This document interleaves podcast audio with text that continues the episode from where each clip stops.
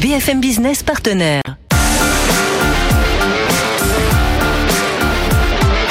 BFM Business, Focus Retail, Noémie Vira. Bonjour à tous et bienvenue, je suis très heureuse de vous retrouver pour votre émission Conso et Retail. Je vous souhaite bien évidemment une très belle année 2023 à vous et à vos proches. Quel est le bilan des fêtes de Noël pour les commerçants et la grande distribution ? On fera le point avec notre expert d'Altavia, Laure Barillon, et aussi dans le journal d'Eva Jacot dans un instant. C'est le cauchemar en cuisine après les boulangers, les restaurants et les traiteurs redoutent le pire pour les prochains mois. Les factures des professionnels flambent, on fera réagir notre invité à ce sujet, Laurent Pfeiffer, président de la maison Dalloyau. Et puis en deuxième partie de l'émission, on fera place à l'innovation. Comment le numérique peut-il aider les professionnels du secteur ? Focus sur une pépite, c'est la pâtisserie numérique avec sa présidente, Marine Corée Bayet. Mais tout de suite, on accueille notre premier invité. Vous êtes sur BFM Business. Focus Retail, l'interview. Et j'ai le plaisir d'accueillir Laurent Pfeiffer. Bonjour, vous êtes président de la maison Dalloyau qui fête ses 340 ans. À mes côtés également, Laure Barillon. Bonjour, vous êtes consultante chez Altavia Native. Alors Laurent Pfeiffer, commençons par parler du bilan des fêtes qui est plutôt contrasté. Vous l'avez dit, on constate plutôt une reprise du traiteur événementiel, même si l'activité B2C parisienne est plus contrastée. Oui, l'activité traiteur événementiel a démarré chez nous qu'au mois d'avril. Sur le premier trimestre, on avait encore des mesures de restriction, donc on n'a pas pu travailler. Et le bilan sur une année complète sera à peu près à moins 10%. Et ça, c'est un bilan sectoriel. Ça veut dire que si on avait pu travailler sur le premier trimestre, on serait en positif. Je me compare à 2019, en fait, qui est nos derniers chiffres de référence, sachant que malheureusement, 2020 et 2021, nous n'avons pas travaillé sur cette activité-là du tout. Et côté B2C, écoutez, les fêtes, nous on est à isopérimètre par rapport à l'an dernier. Pour une maison comme Dalloyau, on a livré 1500 commandes le jour de Noël. Le jour de Noël, c'est 20% du chiffre d'affaires mensuel. Ah oui. Et Noël plus le 31, c'est 40%. Donc c'est deux dates qui sont très très importantes. On a noté un peu moins de trafic le jour de Noël, mais je pense que les problématiques liées au transport ferroviaire ont fait que les gens ont pris leurs précautions, sont partis plus tôt en famille et sont pas partis avec les sacs. Les grèves des transports. Voilà. Mais par contre, le 31, on était au-dessus de l'année dernière. Donc en fait, les deux se compensent. Voilà. Mais en plus, on a une clientèle touristique qui était là. Alors elle a mis longtemps à revenir au courant 2022. On avait d'abord les Américains arriver, après on a eu le Middle East, et puis après on a vu enfin les Asiatiques revenir. Donc voilà, aujourd'hui à peu près tout le monde est là, et voilà, donc on espère une année 2023 riche en gourmandise. Donc plutôt une bonne reprise pour terminer l'année. Alors l'entreprise a travaillé au redéploiement de ses activités depuis 3 ans lors de la crise sanitaire. Vous avez déployé des salons thé dans les gares parisiennes, mais aussi des espaces de restauration au sein de la Samaritaine. Quelle est votre feuille de route pour 2023 ? Quelle est votre stratégie de distribution ? Notre feuille de route, enfin, c'est d'ouvrir des salons thé, pâtisserie avec l'offre de snacking traiteur et sur commande. Toute l'offre globale traiteur classique de Dalloyau, qui a fait les lettres de noblesse de Dalloyau, et ça sur commande. Ce qui nous permet de pouvoir en fait ouvrir plusieurs formats. On a ouvert effectivement Travel Retail dans les gares parisiennes. Vous nous voyez, gare de Lyon, gare Saint-Lazare, gare d'Austerlitz, Lille-Flandre, Lyon-Pardieu, et bientôt gare de l'Est, et bientôt Aéroport de Paris. Donc, mais c'est des formats en fait plus petits que le format que l'on ouvre en centre-ville, mais ce sont les mêmes formats avec la même offre. On a pu le déployer également, il va y avoir une ouverture à Casablanca, une ouverture à Doha, parce que ça correspond en fait à la demande du moment, où les gens ont besoin de sérénité, ont besoin de s'asseoir, ont besoin de goûter les produits en même temps. Voilà. Et donc en fait, ça, on a modifié complètement le schéma de nos endroits, en fait, qui était très, on va dire, pâtissier-traiteur classique. En fait, on vient chercher ces produits, non mais on peut les déguster, on peut les savourer et prendre un bon moment. Voilà. Donc c'est et on va, on a à peu près 28 ouvertures en 5 ans, en fait, qui sont prévues. France et internationale, et qui sont déjà, comme on dit, dans le pipe. Et vous êtes très présent au Japon aussi, avec 22 boutiques. 22 points de vente au Japon. Alors c'est Donc les Japonais adorent vos macarons. Oui, c'est très ancien. C'est depuis 1984 qu'on est au Japon. On était les premiers à y être. On a un très gros atelier de production sur place parce que comme c'est que des produits frais, ben il faut dans chaque pays en fait, on crée un atelier de production en fait pour pouvoir répliquer nos recettes. Donc on a 22 points de vente, on en a 5 en Chine, à Hong Kong, dont un restaurant gastronomique avec un chef français, Nicolas Boutin. Et puis en France, on est sur Paris, Lille, Lyon et Marseille. Et vous êtes diversifié aussi avec une offre de restauration, un restaurant rue Saint-Honoré. Pourquoi avoir choisi d'élargir cette offre ? La rue Saint-Honoré, elle est mythique. Juste pour vous faire 10 secondes d'histoire, Dalloyau, c'est 1682. Louis XIV, qui était pourtant fâché avec le Grand Condé à Chantilly, après la fachade, va le voir. Il goûte le pain blanc à sa table, il tombe amoureux du pain blanc, il dit « moi je veux celui qui le fabrique ». Hop, et il met Charles Dalloyau à la cour en 1682. Et il y a une dynastie des Dalloyau pendant toute la royauté, jusqu'à la Révolution française. Il y a tous les métiers de bouche. Les Dalloyau sont au service des rois. Révolution française, et Jean-Baptiste Dalloyau, poste en 1802, ouvre la première maison de gastronomie à Paris, au 101 rue du Faubourg Saint-Honoré. Donc c'est l'adresse un peu historique. C'est ça, et c'est au premier étage donc, que vous... Voilà, et au premier étage, on a ouvert un peu plus tard un restaurant, parce que finalement, on en a un aussi à Marseille, on en a un à Hong Kong. En fait, à partir du moment où on sert, si vous voulez, on fait 2500 opérations de traiteurs événementiels, et des fois vous avez 4-5 000 personnes en salle, donc voilà, autant les servir également chez nous. Donc suivant les formats et la taille des emplacements, on va jusqu'à la restauration. Et vous nous avez amené aujourd'hui quelques créations sur ce plateau que vous proposez peut-être dans votre restaurant. On vous a amené la galette star en fait de cette année. On fait toujours une galette en série limitée. Cette année en partenariat avec Kuchten, la maison de Cachemire, tout simplement parce que sa fondatrice, en fait, son anniversaire c'est le 6 janvier et en fait elle a toujours mangé une galette Dalloyau pour son anniversaire. Et donc le mariage avec Jérémy Delval, qui est notre chef exécutif pâtissier, elle lui a créé une galette sur mesure, unique, feuilletage au beurre, AOP Poitou-Charentes. Vous avez... Ce qu'on voit dessus, c'est le logo de la marque. C'est le logo de la marque. Et puis à l'intérieur, vous avez du praliné cacahuète avec un cœur au chocolat. Je vous invite à la déguster. Elle est excellente, elle est étonnante et excellente. Et je vous ai mis aussi un bandana, un foulard Kuchten, parce que peut-être que vous allez gagner. Ah. En fait, il y a 10 fèves en fait, qui permettent de gagner le fameux foulard Kuchten en cachemire. Moi, j'ai une question pour revenir à des considérations un peu plus pragmatiques. On sait qu'avec le contexte inflationniste, notamment les Français font de plus en plus attention à leur budget alimentaire. Vous faites partie des marques, quand même, qu'on peut dire d'une offre de luxe. Est-ce que vous avez vu, est-ce que vous avez constaté, peut-être sur ce mois de décembre, à l'occasion des fêtes, peut-être un changement dans la typologie de votre clientèle ou de vos clientèles au magasin ? Est-ce que vous êtes la dépense star que viennent quand même faire les gens qui, en temps normal, auraient plutôt déserté le chemin de vos boutiques ? Est-ce que vous avez vu quelque chose qui soit congruent avec cette évolution dans les budgets alimentaires des Français ? Alors le panier moyen, on va dire, donc la commande moyenne pendant la période de Noël, elle n'a pas évalué, ni à la baisse, ni...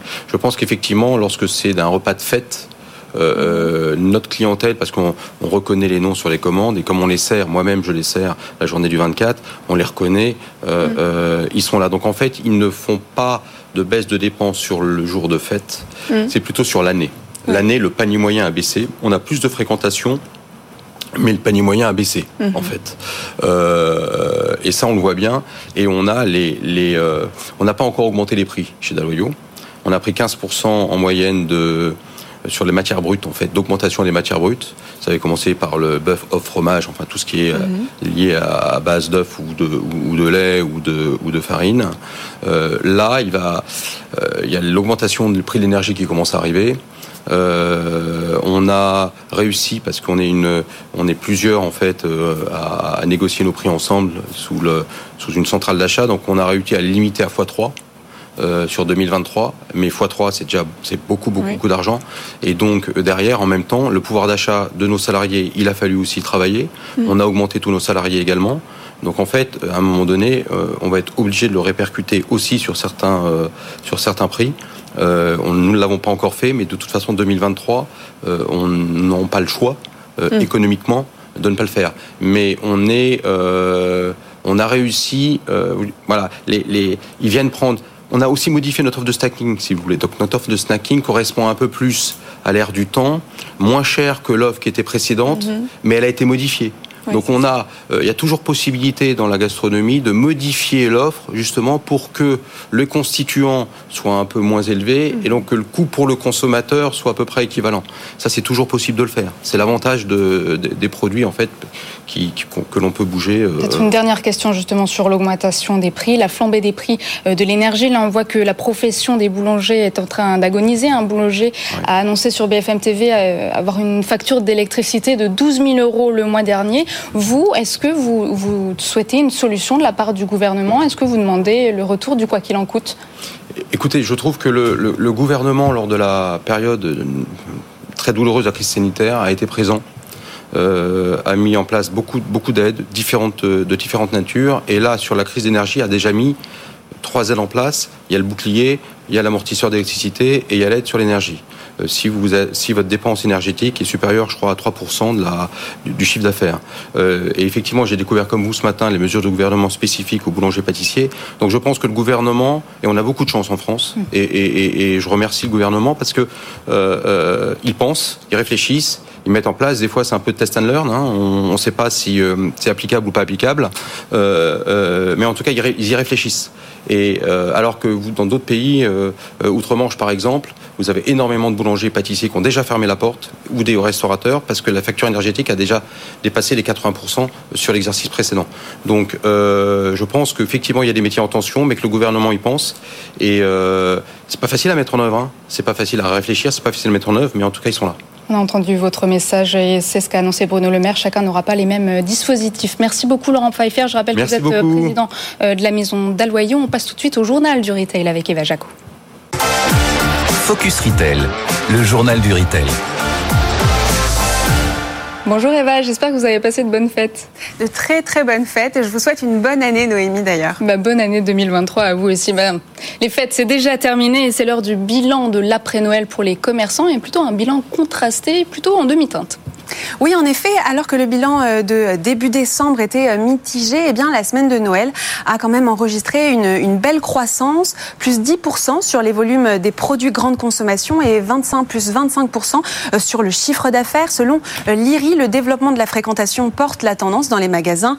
La semaine du 19 décembre, on a noté plus 10% de trafic par rapport à 2021, notamment dans les points de vente de 3600 m² à 7600 m². Les hypermarchés ont constaté une augmentation de plus de 2% en volume et 13,6% en valeur. Et c'est la plupart des rayons alimentaires qui ont porté cette tendance. Les boissons, la crèmerie, toutes sortes de... Et puis face à l'inflation, les Français se serrent la ceinture et dépensent moins, surtout dans le secteur de l'habillement. Oui, morosité généralisée en France, c'est ce que révèle une étude menée par le cabinet de conseil Wapstone pour sonder l'état d'esprit des Français. Ils sont 75% à affirmer à diminuer leur achat en 2023. L'habillement et l'électricité sont à égalité avec 80% des Français qui diminueront leur consommation dans ces secteurs. L'alimentation est le domaine le moins touché avec 67% des Français qui ont annoncé baisser leur consommation dans rayon. Et depuis ce 1er janvier, la vaisselle jetable est interdite pour la restauration rapide. Fini les gobelets, emballage carton. Place à la vaisselle réutilisable. Quels sont les établissements qui sont concernés ? Oui, en effet, depuis le 1er janvier, la vaisselle jetable est interdite dans tout ce qui est McDonald's, KFC ou encore Burger King. Alors cette obligation, elle concerne la vente sur place dans les restaurants de plus de 20 couverts et c'est au total près de 40 000 établissements. Cette mesure elle permettra de mettre fin au gaspillage de 20 milliards de contenants jetables utilisés dans la restauration rapide chaque année. Les grandes enseignes de restauration rapide doivent donc proposer de la vaisselle lavable et réutilisable, le plus souvent en plastique, et un fonds de 50 milliards par an accompagnera les restaurateurs indépendants dans la mise en place de nouvelles solutions d'emballage réemployables. Et une nouvelle supérette autonome vient de voir le jour. Elle s'appelle API. Située en zone rurale, ces épiceries de village ont pour objectif de recréer des lieux de vie. Il y a plusieurs ouvertures à prévoir. Oui, exactement. La première API a vu le jour il y a un mois à Clé, en Charente, dans un petit village de 1000 habitants, dépourvu de commerce. Et cette ouverture, elle a l'espoir de redynamiser le village. Alors, ces nouvelles supérettes connectées en libre service ont l'apparence de mobil-home en bois de 40 mètres carrés environ. Et c'est une idée de fondateurs. Des fondateurs sont issus du monde rural et ils sont partis du constat que sur 35 000 communes françaises, eh bien, 23 500 sont dépourvues de commerce alimentaire. Leur objectif, c'est donc d'apporter un service quotidien de proximité aux habitants de communes et de villages. Comment elle fonctionne concrètement, cette supérette autonome ? Eh bien, c'est très simple. Il faut se créer un compte client sur Internet ou directement sur la supérette. Et grâce à un QR code, on peut rentrer dans la supérette et on peut donc faire ses courses de manière très simple. Il n'y a pas de caissière, donc il faut payer directement par carte bancaire. C'est vraiment un magasin autonome. Il est équipé de caméras pour empêcher le vol. La supérette, elle propose 700 références, donc des produits du quotidien, des marques nationales et de distributeurs. 70% des produits qui sont proposés sont des produits Carrefour qui ont des prix similaires à ceux qu'on peut trouver dans les supermarchés. Il y a aussi des produits qui sont fournis par les producteurs locaux, comme par exemple les œufs, le lait, les pâtes. Et au total, c'est une quarantaine de supérettes qui devraient voir le jour cette année. Et API ambitionne d'implanter 600 supérettes au cœur des villages partout en France d'ici à 2028. Merci Eva, vous nous avez donné quelques indicateurs du bilan des fêtes de la grande distribution. On va continuer de décrypter cette période importante pour les commerçants tout de suite avec Laure Barillon. Focus Retail, le focus. Et on retrouve Laure Barillon, consultante chez Altavia Native pour le focus. On vient d'en parler, le bilan des fêtes de Noël qui est finalement plutôt contrasté cette année. Et oui Noémie, tout à fait. Alors en fait, on peut se dire que ces fêtes de fin d'année ont été marquées par une préparation en 3 temps. Déjà, il y a eu la période du Black Friday pour tous ceux qui anticipaient. Ensuite, s'est ouvert la période de début décembre qui était relativement faible pour le commerce, que ce soit le commerce de bouche ou la préparation des cadeaux. Et en revanche, sur les 10 derniers jours de décembre, on a effectivement vu un regain des commerces et notamment en faveur du local, de la proximité, et notamment les marchés de Noël qui ont fait, on va dire, des beaux scores cette année. Même si on n'a pas encore tous les chiffres, donc on peut se dire que sur cette fin d'année, finalement, la crise n'a pas eu raison de ces valeurs de fête. Alors la période de Noël n'a pas suscité la même fièvre acheteuse que l'année dernière. Donc les Français ont moins dépensé, mais est-ce qu'ils se sont tout de même fait un peu plaisir ? Alors ils se sont tout de même fait plaisir, bien sûr, peut-être un peu différemment. C'est-à-dire que entre l'année dernière et cette année, le budget global sur les cadeaux était quand même de 15 € de moins. On reste quand même sur un budget de 243 € à peu près pour eux. Environ 9 cadeaux pour 6 personnes au niveau du budget des Français dans les prévisions qui étaient données en décembre. Mais parmi ces cadeaux, il y a eu une faveur, un renouveau en faveur de la seconde main. C'est-à-dire qu'on a 52% des Français qui se déclaraient très favorables au fait des cadeaux de seconde main. Et 43% d'entre eux le font pour des raisons économiques. Et il n'était que 29% à déclarer cette raison-là l'année dernière. Donc on voit que finalement, se faire plaisir, oui, mais finalement avec des motifs et des façons de faire un peu différentes. Et qu'est-ce qu'il en est pour les repas de fête ? Alors les repas de fête, ça reste quand même la valeur refuge des Français. On l'a vu avec l'interview du président Dalloyau tout à l'heure, ça reste effectivement un budget sur lequel les Français ne rognent pas. Ça permet de décompresser aussi. Ça permet de décompresser. Alors il y a eu bien sûr ce qu'on appelle la crise du foie gras cette année, mais malgré tout, les Français ont fait preuve de créativité pour même cuisiner de façon maison avec des produits peut-être un peu plus prestigieux que d'habitude. En tout cas, on est sur un budget qui a été préservé. Merci beaucoup Laure Barillon. On passe tout de suite à la start-up de la semaine. On va parler numérique et pâtisserie. À tout de suite. Focus Retail, le pitch. Et s'il devenait possible d'imprimer les gâteaux, vous avez décidé de révolutionner les fourneaux. Marine Corée Bayet, bonjour. Vous êtes fondatrice de la pâtisserie numérique. Vous avez un parcours plutôt étonnant. Diplômée de l'ESSEC, puis vous avez décidé de passer un CAP de pâtisserie pour ensuite devenir stagiaire chez Cédric Grolet au Meurice. Et là, vous avez eu une idée, développer une imprimante 3D culinaire. À quoi sert-elle exactement ? Alors l'idée, c'est vraiment pas de remplacer le pâtissier. L'idée, c'est de venir automatiser d'optimiser en fait une partie des tâches de la fabrication d'un gâteau pour leur permettre de se concentrer sur l'association des textures, des saveurs, sur la partie créative, mettre les fruits, le décor, la partie artistique, quoi. Donc c'était vraiment réfléchir à automatiser la production d'un biscuit grâce à une imprimante 3D, la technologie numérique de manière générale, pour faire évoluer aussi le métier de la gastronomie en lui permettant d'intégrer des nouvelles techniques de mécanisation et puis aller plus loin dans la créativité des desserts. Alors vous nous avez amené quelques créations, est-ce que vous pouvez nous montrer un peu à quoi ça sert ? Ça sert à finalement créer des moules, des fonds de tarte surtout, des biscuits ? Oui, ça va être des structures prêtes à garnir ou des décors. Alors là je vous présente deux pièces qui seraient vraiment hyper difficiles à réaliser à la main. Donc c'est une chaîne qui est d'un seul tenant, il n'y a pas d'assemblage en fait, elle sort directement comme ça de la machine. Donc ça c'est impossible à réaliser à la main ?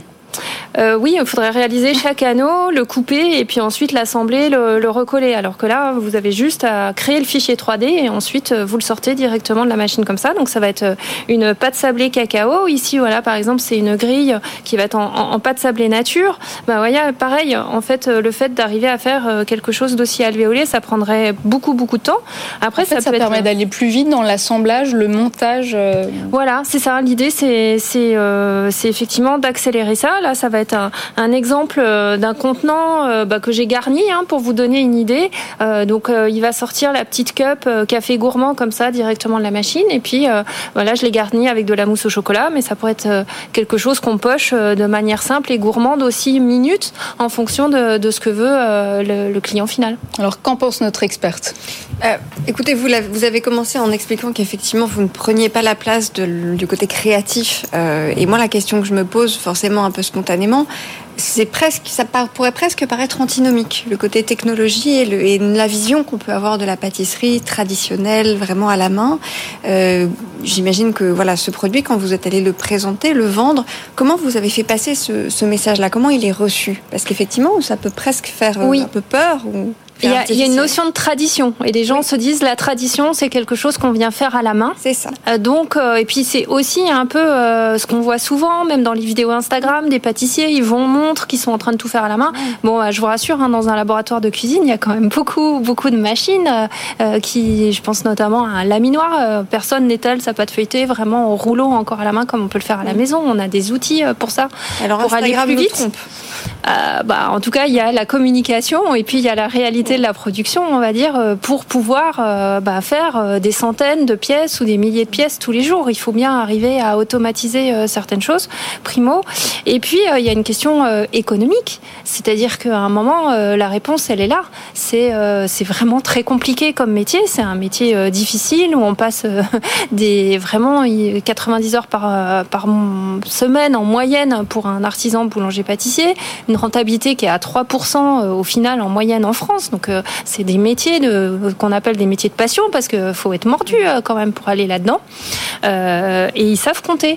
Donc à partir du moment où on vient leur proposer une solution à un coût acceptable qui leur permet de faire plus de chiffre d'affaires ou de mettre leur gaz sur des choses plus intéressantes, ils sont à l'écoute. C'est des patrons comme n'importe quel entrepreneur. Et justement, parlons chiffres. Combien de bases de gâteaux peut-on réaliser avec une imprimante 3D ? Alors une tartelette comme ça, on arrive à en faire 300 par jour.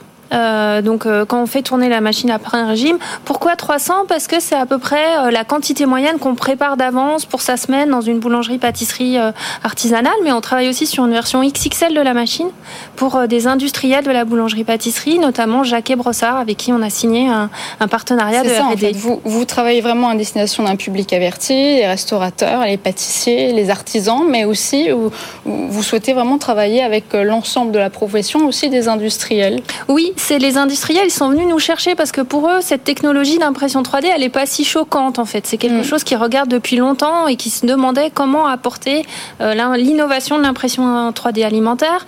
La personnalisation que permet de faire la fabrication additive, elle est importante. C'est un sujet important pour les industriels de l'agroalimentaire.